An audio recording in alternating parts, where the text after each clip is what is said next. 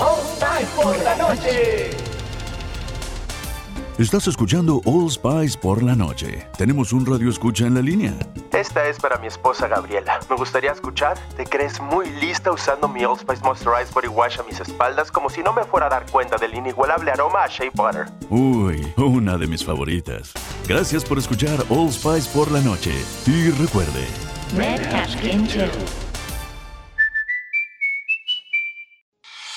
Más uno. El podcast de entrevistas de Karin Cohen.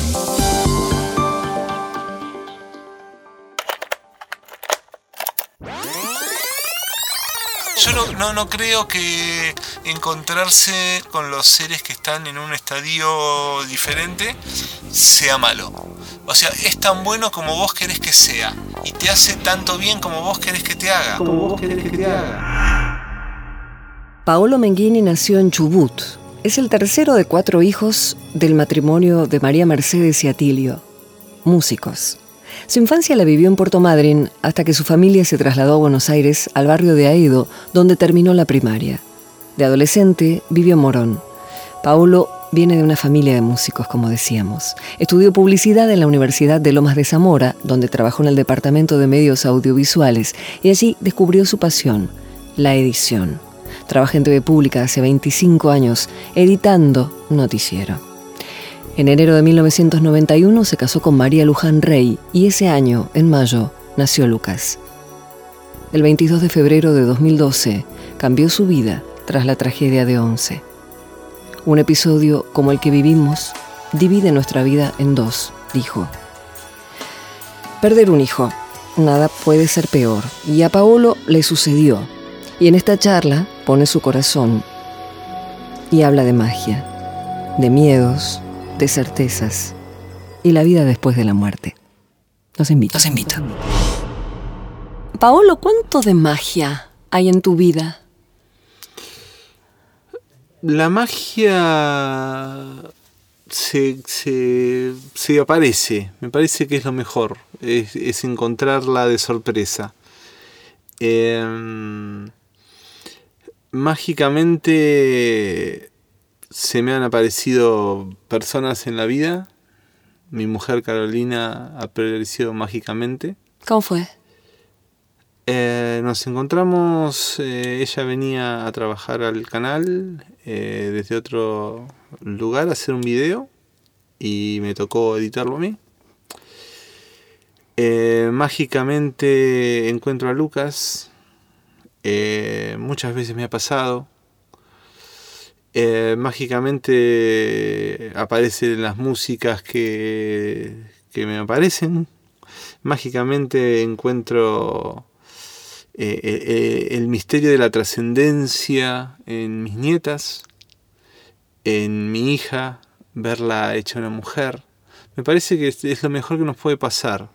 No andar buscando. Cuando andas buscando las cosas no las, no las terminas encontrando. Bien. Eh, Yo creo que las cosas te, te buscan a vos. En, en- en general en la vida las cosas lo buscan a uno. Eh, uno puede encontrar cosas, obviamente, pero creo que las, las más maravillosas creo que lo, lo buscan a uno y las más dolorosas a veces también. Y ya lo creo. Y pasaste por lo peor de todísimo del, del mundo.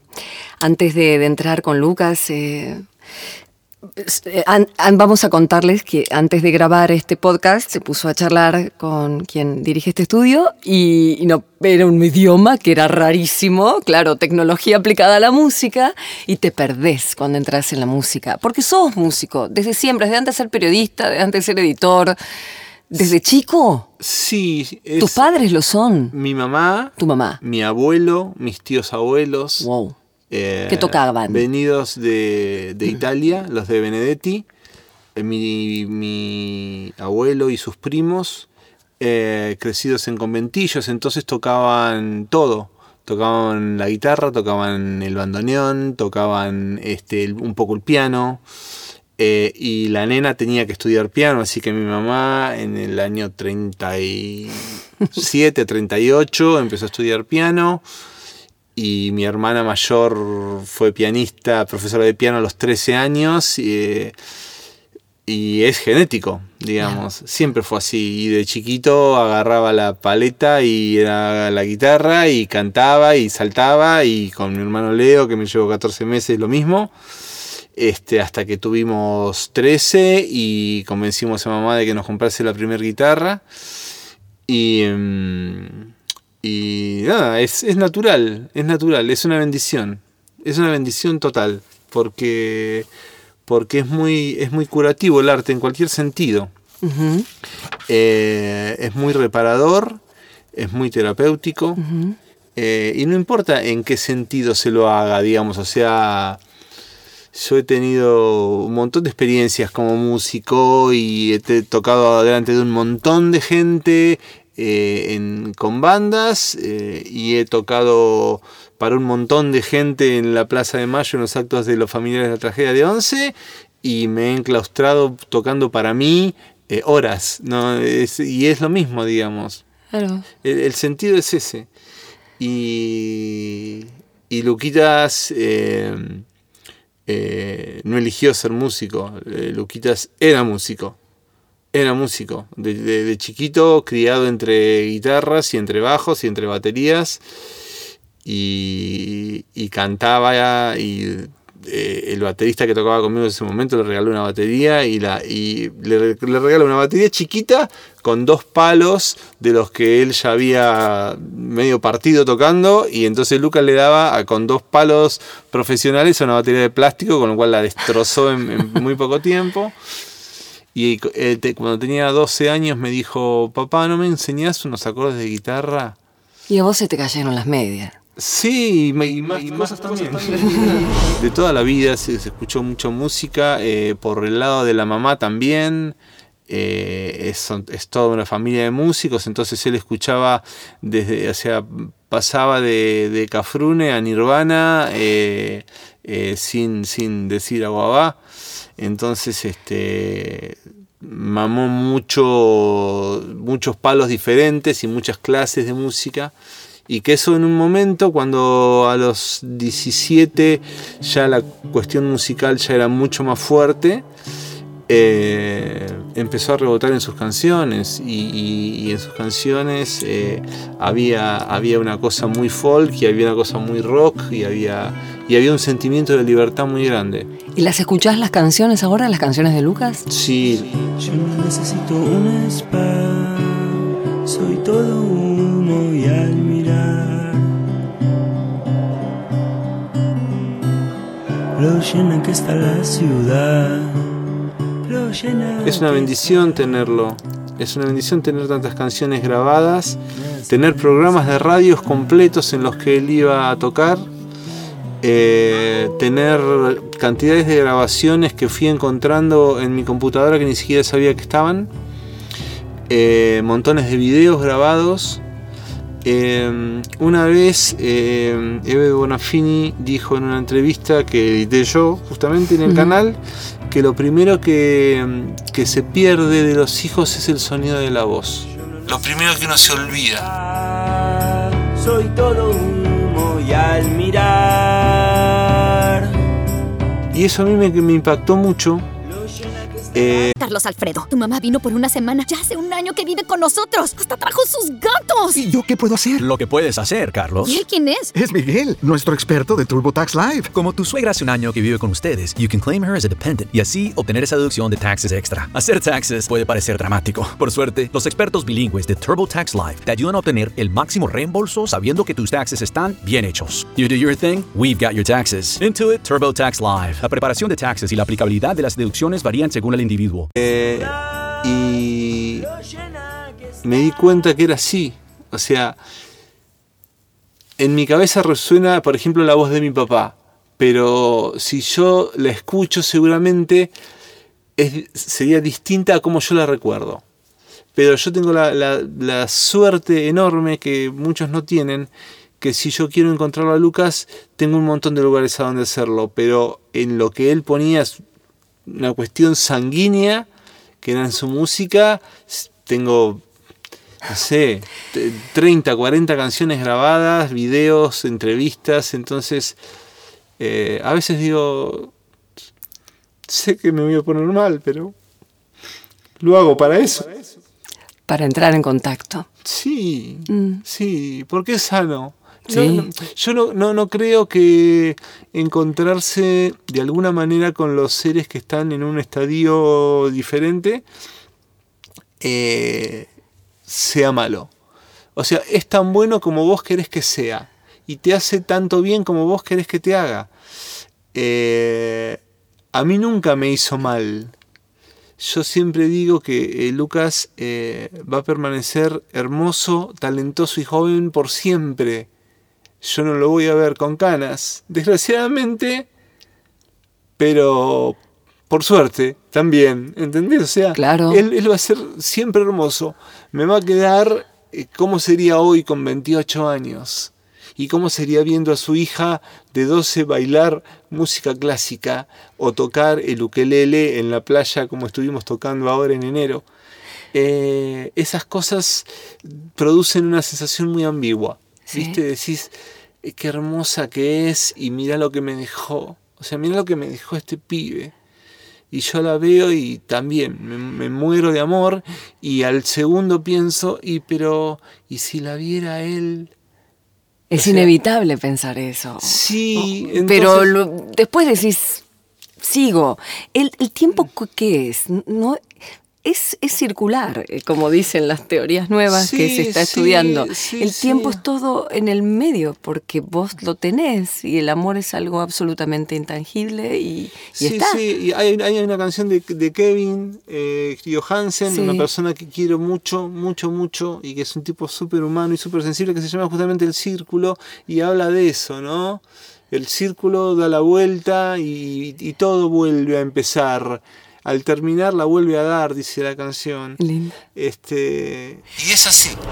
Eh, diste millones de entrevistas Sí. desde el 22 de febrero de 2012, el día que partió tu vida eh, en dos o Sí. millones de pedazos. sí. Con una entereza que, que solamente unas pocas personas de las cuales me han tocado entrevistar, muchas, Mm. de las madres del dolor y demás, tienen.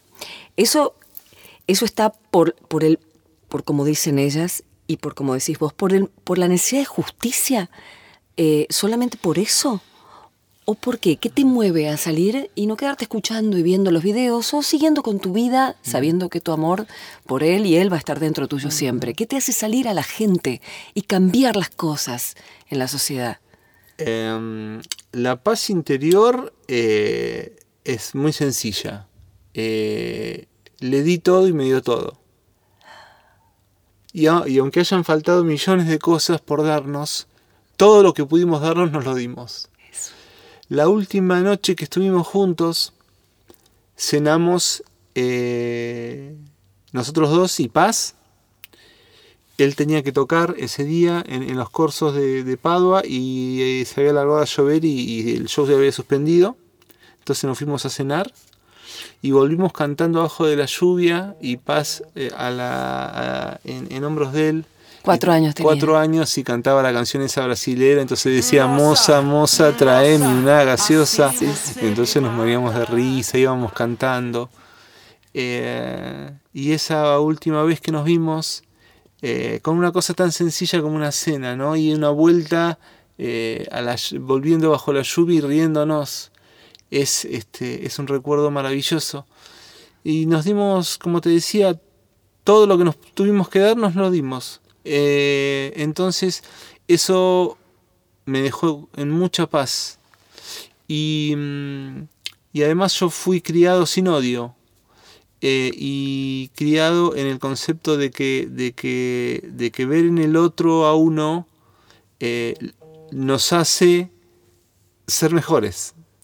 Quiero decir, eh, no ver lo que pasa solamente por mí, sino ver lo que pasa también en el otro. Entonces podés interpretar el sufrimiento del otro o la alegría del otro. Empatía. Y la, y la- la empatía a veces eh, incluye no querer que al otro le pase lo malo que te pasó a vos.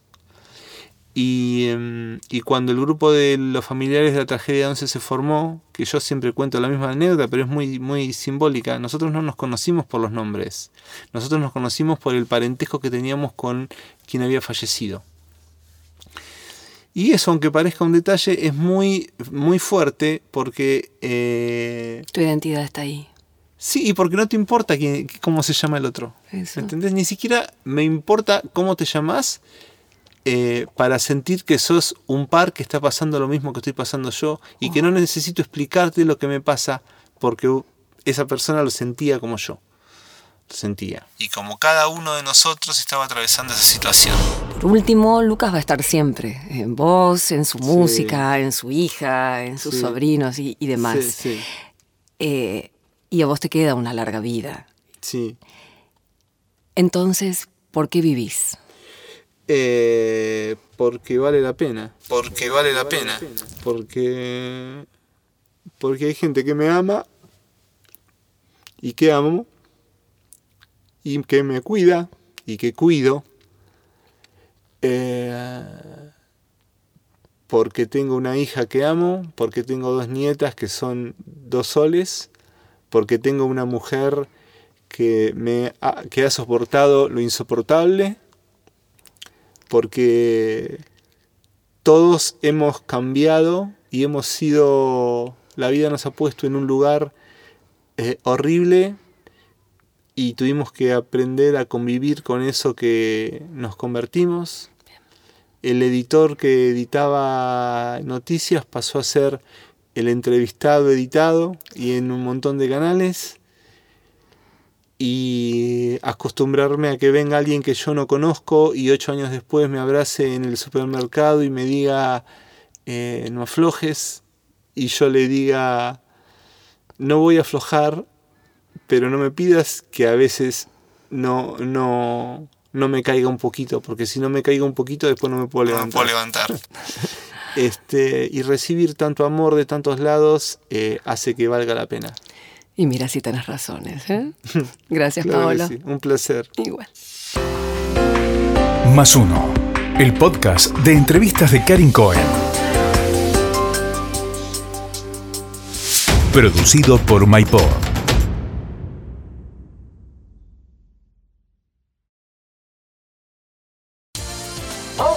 Por la noche.